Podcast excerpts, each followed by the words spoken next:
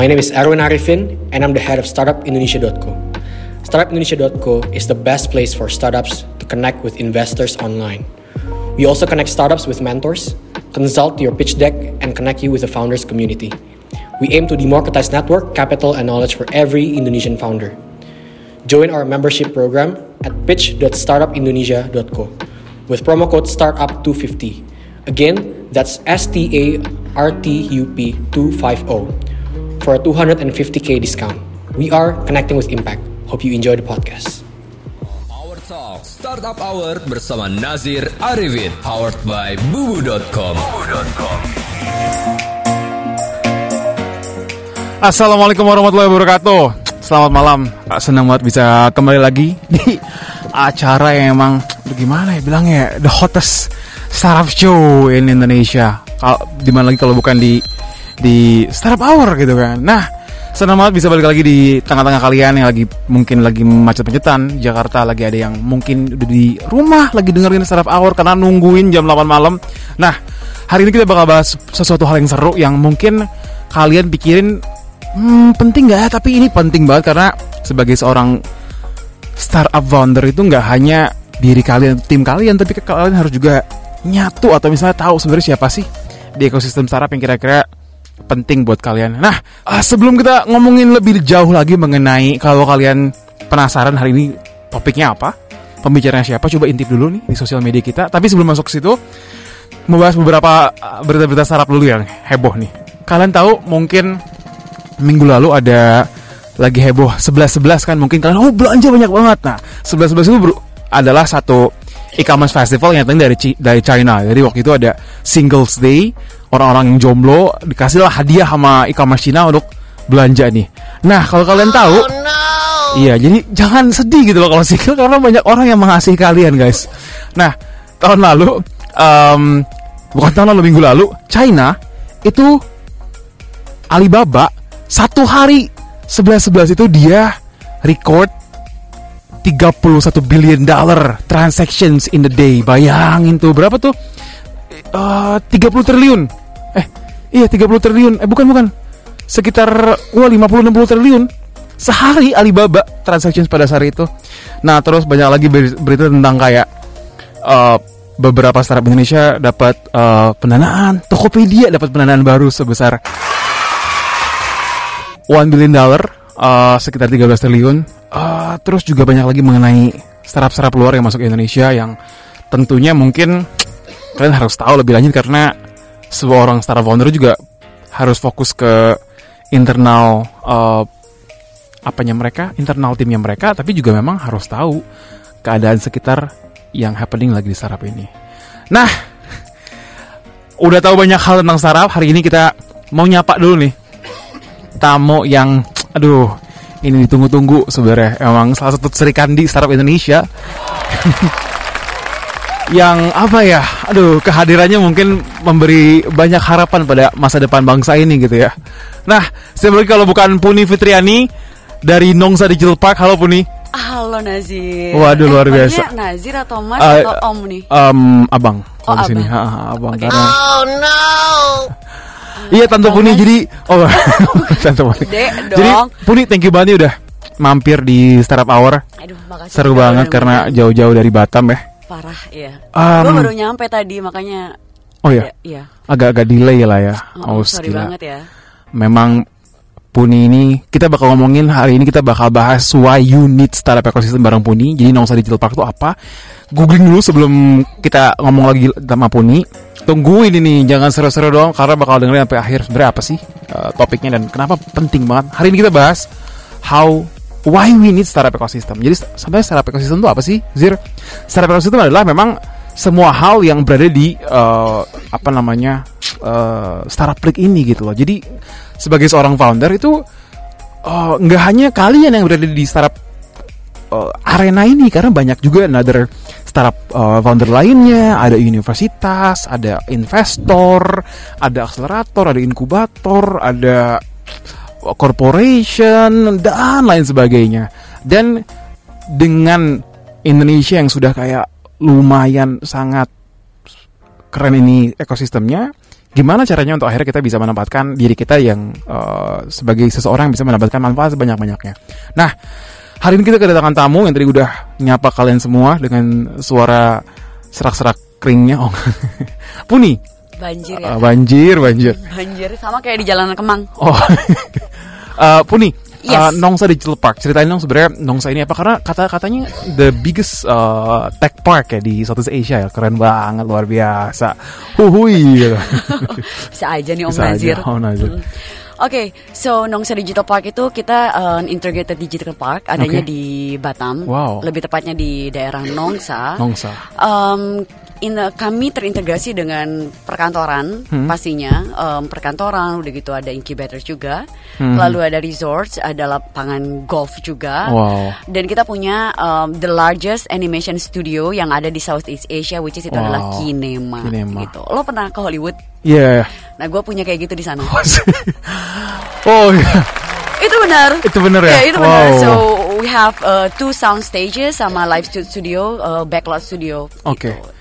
Jadi emang kasarnya apa ya? eh, membawa miniatur dan ekosistem yang ada di Beijing, Silicon Valley dan Iya. mungkin tempat-tempat tek s- yang terkenal lainnya di satu tempat betul sekali di sebuah pulau, di sebuah untuk akhirnya mereka bisa langsung dapat akses tapi juga dapat juga banyak kemudahan ya pun ya. Iya betul banget. So kita sih bilangnya uh, NDP itu is an ecosystem Oke. gitu. Karena um, so far sih kita punya udah udah ada beberapa startup yang bertempat di kita. Mhm. Uh, mereka sudah mulai berkolaborasi. Oke. Ya, terus udah gitu dan kita juga baru aja bekerja sama dengan um, menandatangani MOU dengan beberapa university yang ada di Singapura dan juga Oke. di Batam.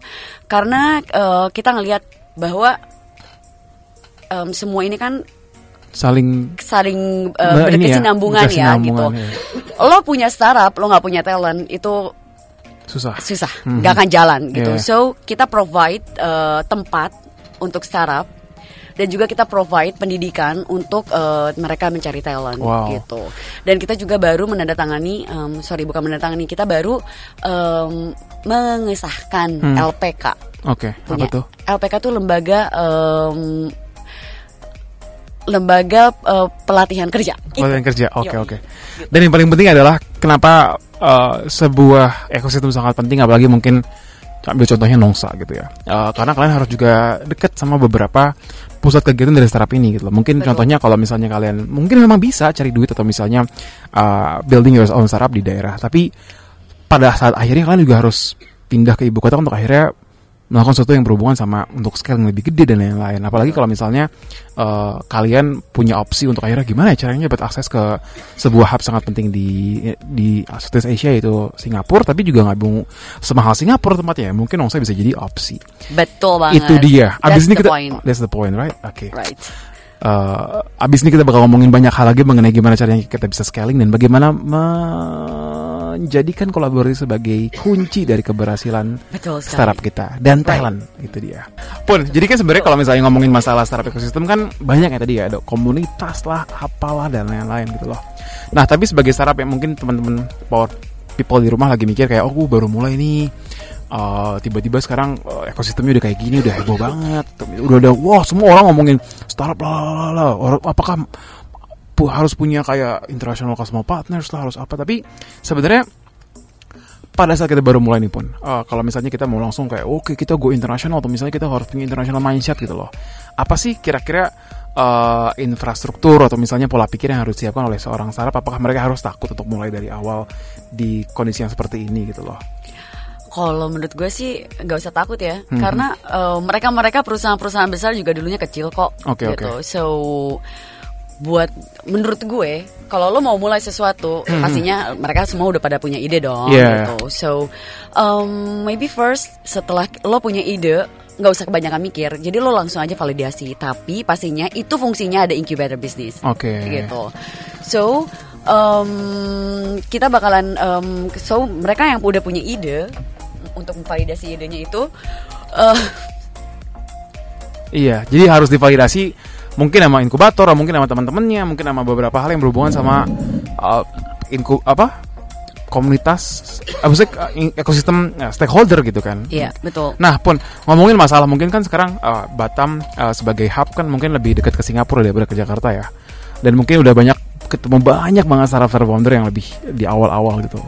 Kalau misalnya Puning ngeliat nih eh, perbedaan mungkin startup-startup yang ada di Jakarta mungkin di Indonesia sama beberapa startup dari Singapura tuh apa sih pun? Kenapa mereka akhirnya bisa lebih kayak eh fleksibel itu untuk akhirnya ekspansi punya international mindset sedangkan yang Indonesia kayak aduh jangan dulu deh ya, kita uh, stay dulu aja jangan jangan terlalu agresif deh ntar kita gimana gimana loh kenapa sih pun Um, kalau gue sih ngeliatnya semua founder menurut gue Mhm. mau itu di Indonesia atau itu di Hmm. Singapura, mereka semua punya self driven yang tinggi banget sih oke. sebetulnya gitu. Mereka sangat um, ya mereka pekerja keras udah gitu Hmm. mereka ya they're they're hustler right Oke. gitu. So tapi yang gue lihat dari uh, per- perbedaannya adalah dari mindsetnya mereka sih Mhm. Gitu mindsetnya um, orang-orang Singapura atau mungkin karena mereka udah adatnya juga kali ya Mhm. orang-orang sana lebih disiplin oke lebih disiplin ya Iya, Oh, orang-orang sana tuh lebih disiplin, lebih apa namanya, lebih menghargai waktu, oke lebih komit, Oke. gitu. Jadi em, kalau gue lihat sih itu balik lagi sama adatnya, Oke. em, kebiasaan kebiasaannya masing-masing masing-masing sih, Oke, gitu. oke, oke. Kayak gitu. Terus em, ketika gue ketemu sama teman-teman dari Singapura ya, Hmm. em, founder-founder itu, mereka tuh sangat well, mereka melihat opportunity banyaknya market di Indonesia. Ya Mhm. ya. Because we are the fourth largest population in uh, Jakarta in, In- in, in the, the world, world, right? Gitu. Jadi mereka punya willingness yang sangat besar banget Mhm. untuk ekspansi ke Indonesia. Tapi itu juga um, it's a good point buat orang-orang Indonesia karena itu secara tidak langsung memberikan lapangan pekerjaan buat anak-anak Indonesia kan Oke, ya gitu. udah, oke oke. Wow, jadi sebenarnya kalian juga jangan takut dan pikirannya mereka juga sama di level yang sama dengan kondisi yang sama. Iya, Malah sama. kita di Indonesia tahu lebih jauh market kita ya. Iya, iya dong. Oke. Jadi em, harus oke. Sebetulnya sih semua itu tuh em, selain lo punya self drive yang tinggi, lo punya lo disiplin, tapi kita masih pinter-pinter sih pakai momentum itu. Oke, ya udah. Oke, abis ini kita bakal ngomongin soal sama Puni soal gimana sih caranya eh, nge-bridge talent untuk akhirnya di internasional beberapa kota atau beberapa negara untuk akhirnya kita bisa punya flexibility yang ba- bagus dan gimana caranya kita dealing sama beberapa big players kayak government atau corporation untuk akhirnya bisa support kita. Pun eh, menyambung eh, pertanyaan eh, saya yang tadi sebenarnya masalah eh, apa namanya stakeholder di ekosistem ini yang banyak banget bisa kasih a- apa namanya advantage lah ke kalian. Mungkin back then uh, when I apa namanya dulu waktu pertama kali saya dengar visi di Jakarta Mhm. itu mungkin empat tahun yang lalu tuh belum seheboh sekarang. Untuk Mau secara investor, ekosistem. iya belum nyari investor susah, mau ketemu orang susah, mau nyari beberapa apa namanya eh, mau belajar startup yang bagus tuh susah nggak ada yang dulu mungkin zaman zamannya William Tanuwijaya Tokopedia, Bu Ahmad Zaki Bukalapak dan akhirnya mereka bisa jadi sebesar ini gitu loh. Bayangkan sekarang kalau misalnya mereka di, di tahap yang sekarang gitu dengan segala informasi dan keuntungan yang sangat besar, bakal mungkin mereka lebih eksplosif gitu loh. Nah, pun ngomongin soal apa stakeholder atau ekosistem yang mungkin gampang lah. Mungkin teman-teman sekarang kalau keinginannya untuk nyari event atau mungkin ngomong sama komunitas gampang. Tapi yang jadi pertanyaan lebih lanjut kalau misalnya pengen connect nih sama beberapa stakeholder uh, di ekosistem ini mungkin kayak corporation, sama government, mungkin sama beberapa pihak yang orang mikir kayak duh jangan nih susah nih orangnya tinggi banget atau misalnya susah banget untuk di connect. Gimana sih untuk akhirnya bisa connect ke mereka atau mungkin bagaimana caranya akhirnya bisa tahu sebenarnya keinginan mereka apa sih? Oke, so um, untuk di startup Mhm. yang paling banyak itu kan networking ya. Iya. Networking event itu udah banyak banget kayak um, pemerintah pemerintahan Indonesia itu sangat support sekali sih Oke. dengan um, perkembangan startup yang ada di Indonesia ini gitu. Hmm. Mereka sering sekali bikin yang namanya um, networking session Hmm. um, event yang yang menggabungkan stakeholders perusahaan-perusahaan besar sama Hmm. mereka-mereka ini startup. Hmm. mereka, juga sering datang juga kan kak secara sering banget karena em, pemerintahan pemerintah Indonesia udah ngelihat kali ya bahwa eh, the key for the successful startup itu ya berkolaborasi gitu so Uh-huh. mereka mengenalkan dan pastinya pembelajaran untuk startup juga kan to get the right mentor gitu so kayak em, NDP ini lagi support acaranya eh, pemerintahan Indonesia. Oke. Oh wow. Oh, ya. Iya. So uh, dalam acara itu kita mengumpulkan beberapa stakeholders Mhm. um, dari um, Indonesia pastinya.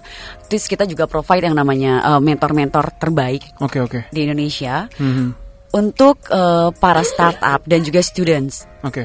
Yang ada di seluruh Indonesia dan Oke. acaranya it's a free admission. Jadi um, kalau misalnya kamu bingung nih gimana caranya ya gue untuk connect sama Semuanya perusahaan gitu kan. besar Iya, dan lain-lain Investor gitu. dan government. dan Iya, lain-lain. so sering-sering aja cari Hmm. em, acara-acara, ya kan? Hmm. Pastinya udah tahu dong cari acara-acara di mana untuk ya. startup ya. Hmm. So em, pertama itu dan yang kedua, em, ya harus datang ke acaranya gitu Oke, loh. Dan jangan malu untuk memperkenalkan diri. Hmm. That's the point sih. Karena percuma kalau misalnya lo datang ke acara, udah gitu, udah ketemu orangnya, orang-orang besar itu em, untuk mendapatkan ilmu atau apa pun itu, Hmm. tapi tapi lo malu untuk kenalan. Iya, iya. dan jangan sih. kenalan kalau misalnya coba tiba-tiba pas ada maunya gitu kan. Nah itu. Oh, gitu kan. Jadi kalau misalnya kita mau main investor cuma pas cari duit atau mungkin kita mau sama korporasi pas lagi pengen sesuatu, enggak. Dari Kita tuh, awal betul. networking establish relationship kayak teman atau teman itu gitu yang ya. itu yang penting sih lo mesti nge-build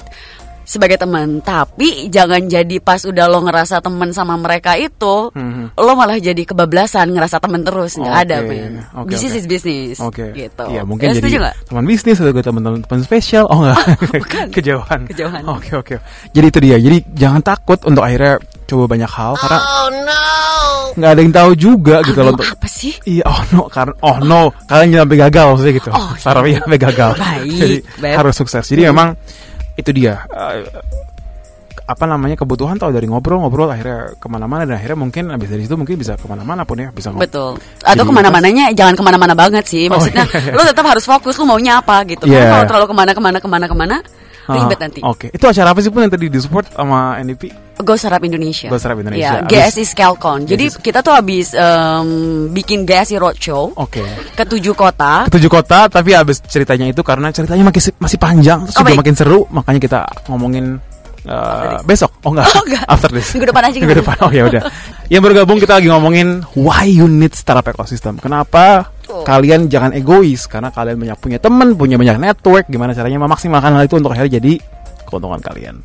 Pun nih ngomongin masalah uh, talent nih, yang mungkin sekarang agak lebih uh, kritikal ya bagi semua orang karena semua orang sekarang, aduh, talent tuh mana-mana banyak sebenarnya, tapi yang bagus susah dan yang bagus-bagus diambil sama uh, startup yang gede-gede gitu loh. Nah, mungkin satu hal yang berhubungan sama lain hal juga mungkin, wah ini ada China yang bagus masalah manufacture, ada Batam yang bagus masalah mungkin uh, ada tax free atau misalnya banyak hal yang berhubungan sama edukasi. Mungkin India bagusnya soal kayak apa uh, IT dan lain-lain. Nah, gimana sih pun akhirnya gimana kita bisa memaksimalkan tapi konsumen tuh maunya semuanya yang bagus gitu loh, yang kayak pengen produk yang bagus. Sebenarnya sih akhirnya kita ngeliat semua guru, apa era globalisasi ini yang semua orang uh, berlomba-lomba untuk akhirnya dapetin uh, yang paling bagus tapi gimana akhirnya kita bisa memanfaatkan sih tuh network dan akhirnya berbagai macam uh, koneksi internasional sebagai fuel kita untuk akhirnya ngelebarin sayap kita startup Oke, nah itu dia balik lagi kolaborasi sih. kolaborasi ya. Itu yang bisa kita ambil dengan em, karena kan pasti setiap negara itu punya kelebihannya masing-masing ya, Mhm. kayak yang tadi lo bilang gitu. Mhm. Dan Indonesia em, oke contohnya the, di Endongsa Digital Park ya di tempat gue Mhm. di NDP itu karena kita ngelihat yang namanya em, kolaborasi itu penting banget Mhm. gitu dengan adanya banyak sekali startup dari mancanegara juga karena kita juga bukan cuman hanya startup yang ada di Batam atau di Indonesia aja yang ada di Oke, NDP. Mhm. So kita mempergunakan itu untuk berkolaborasi. Kayak contohnya kolaborasi kita nih dengan em, startup yang datang dari Cina. Mhm. So we have a startup from China. Oke. Em, mereka itu startup yang em, di bisnis blockchain technology. Oke. So um, dan kita melihat itu is a good opportunity buat kita untuk memberikan uh, pendidikan Hmm. untuk bangsa Indonesia ini Asik. membuka uh, membuka um, uh, course Pelatihan uh, ya? pelatihan Oke. mengenai blockchain Oke, gitu. wow. So udah launching um, dan mereka juga lagi um, mulai renovasi. Hmm. Um, kita targetkan di kuarter pertama bulan eh, tahun 2019 udah ready. Oke, jadi Gitu. emang bukan hanya kolaborasi soal talent, tapi juga Bukan. kolaborasi sama mungkin startup-startup udah besar, mungkin kalian Betul. bisa support apa di ma- bagian mana dan lain-lain. Iya, jadi bukan cuman eh, bukan cuman kolaborasi untuk em, talent atau enggak kolaborasi untuk em, apa namanya mem- em, bisa jadi untuk mengembangkan bisnisnya itu gitu loh. Oke. Karena mau bagaimanapun em, mereka juga pastinya butuh tim right Tim di ya, sini di ya. sini Oke, oke, gitu. oke. Kayak gitu. So itu yang terjadi di NDP. Em, kita de- kita mempergunakan kayak crossing pollination kan jadinya. Oke. Gitu. Oke, oke. Mm-mm. Kupu-kupu ya. Iya, betul. Iya, kan Pun, cantik Iya, iya, butterfly. benar-benar benar. dan bawa manfaat banyak banget kan. Pun ngomongin soal apa namanya proximity ke sebuah Singapura. ke Singapura atau mungkin proximity ke sebuah uh, lokasi uh, tempat di mana aktivitas startup itu lagi berkembang-kembangnya. Apakah itu penting banget atau ataukah memang kita bisa ngelakuin itu dari dari dari dari uh, via media media yang ada itu sekarang gitu loh. Itu penting banget sih. Oke. Um, so the idea kenapa kita bikin Nongsa Digital Park di Hmm. Nongsa di Batam Oke. itu karena the proximity to Singapore gitu. Oke. Kenapa Singapura? Um, karena ya as you may know um, teknologi Hmm. Tahu. di Oh, iya. Singapura itu kan udah. Iya, iya, udah. Aduh om jangan pura-pura nggak tahu deh. Oke, oke. Mm-mm. Ke teknologi uh, di Singapura itu ya jauh lebih berkembang lah dibandingin di Indonesia Hmm. gitu kan. So uh, dan di Nongsa juga um, secara infrastruktur kita udah ready Oke. gitu. Terus untuk uh, karena kan rencananya kami akan membangun data center juga kan. Mhm. Um, kita punya 9 cable landing station yang ada di um, Nongs di Batam. Oke. Itu cuma 4 km dari Nongsa. So in terms of um, connectivity, infrastruktur, udah gitu fasilitas semua tuh udah ada di Nongsa gitu. Oke. Dan Nongsa itu um, cuma 45 menit ke Singapura. Oke, so oke. that is the very Ah, fastest route dari Singapura ke Batam, Batam ke Singapura Oke, kayak oke. gitu. Wow. Gitu loh. Dan juga eh, ini mungkin informasi juga ya. Apa namanya? Mungkin tahun lalu Indonesia banyak banget dapat funding kayak ada sekitar 3 billion dollars lah. I think 3 3.3 billion dollars. Eh, tapi perlu dikasih perlu di, apa namanya diberitahu 95% or 98% itu close di Singapura gitu loh. Jadi nggak di Indonesia. Jadi eh, penting banget untuk kalian akhirnya bisa tahu sebenarnya di Singapura tuh ada siapa aja dan ada ngapain aja dan gimana caranya setup uh, company di sana untuk akhirnya ntar kalau kalian mau funding atau misalnya closing investment from the venture capital it easiest gitu kan. Iya. Habis itu sesi terakhir nih pon. Oh ini udah terakhir ya? Iya, rencananya startup awal kita startup awal mau kita ganti namanya jadi startup week jadi seminggu jadi sejam. Jadi tunggu ya guys, kita butuh dukungan kalian. Ah, thank you thank you. Sedih kadang dengar banyak dukungan ini. Puni Kok lu sedih sih dengan banyak dukungan ini? terharu. Oh, terharu, oke. Pun eh, tadi soal mau ngomongin masalah eh, stakeholder di ekosistem tuh banyak kayak ada government, ada corporations dan mereka bakal kasih kayak the real apa namanya eh, added value ke seseorang atau misalnya startup yang memang sesuai sama eh, solving their problem. Termasuk mungkin tadi kalau misalnya Nongsa ngomongin masalah kayak kita digital bridge gitu loh. Nah sebenarnya gimana sih akhirnya Nongsa eh, mungkin ini study case gitu ya untuk akhirnya helping your customer atau mungkin your apa namanya startup yang akhirnya bermukim di Nongsa untuk akhirnya apa sih yang kalian kasih ke eh, startup Oke. ini selain Um, rumah dan eh, uang jajan oh nggak ada salah itu Belum, hoax oke Bukan, bukan.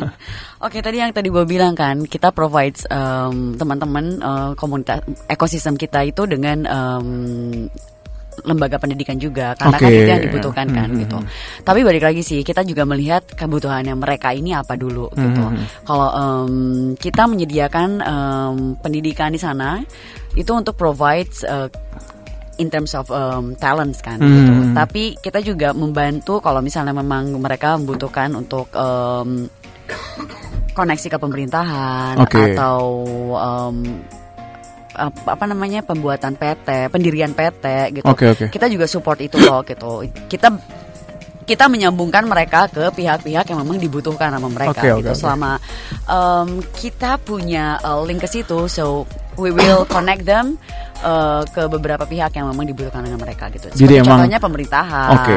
gitu. Eh, ini apa namanya? Eh, apa namanya? Service on demand ya. Tergantung Oh, iya. startupnya butuh apa, kalian kasih gitu kan. Pasti. Oke luar biasa. Jadi emang coba cari pilih eh, stakeholder ekosistem ini apakah itu government atau misalnya apa namanya co- corporations, Betul. investors, Iya. education. Iya. Jangan tiba-tiba datang ngapa-ngapain apa blunt bilang sesuatu tapi lihat dulu sebenarnya mereka tuh Butuhnya. ngapain aja mereka udah nge-back apa aja mereka udah mau eh, permasalahan mereka lagi lakuin apa jadi pas kalian ketemu bam right to the apa namanya Point point ya emang Yes. mereka ini kan gitu. luar biasa hari ini kita banyak denger banget eh, pelajaran ya dari saya oh enggak dari Iya, dari dari narasumber dari narasumber Eh, terima kasih pun sebelum tutup se- iya udah nggak mau udahan. makanya nanti startup week ya datang ya Datang. Oke, pasti pasti Iya, iya. pasti pasti. Pun sebelum kita closing nih, eh, kasih ini dong apa namanya quote of the day untuk para power people di rumah, Aduh. biar mereka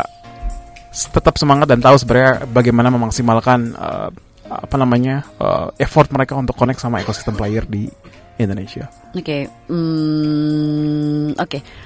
Ada satu sih quotes yang emang gue suka banget dan gue Oke, sangat oke. percaya untuk itu. Hah. So kan kalau Agnes Monica bilang uh, dream, believe and make it happen ya Oke kan. oke oke. Makasih loh, makasih makasih ya, makasih. Puni Monica apa? Oh, Bukan. bukan Monica. Oh, iya. Enggak, tapi kalau buat gue um, once you uh, once you uh, decide something, the universe conspires to make it happen. Oke. So ketika lo benar-benar uh, menginginkan sesuatu, um, just dream it, um, lalu terus percaya aja dan dilakuin deh gitu, Hmm. di, direalisasikan. Niscaya, Oke. universe bakalan bikin semua itu benar Oke. jadi terjadi. Karena tidak ada Makasih Om. proses yang membohongi hasil ya. Ah betul Luar sekali. biasa. Iya betul. Luar biasa.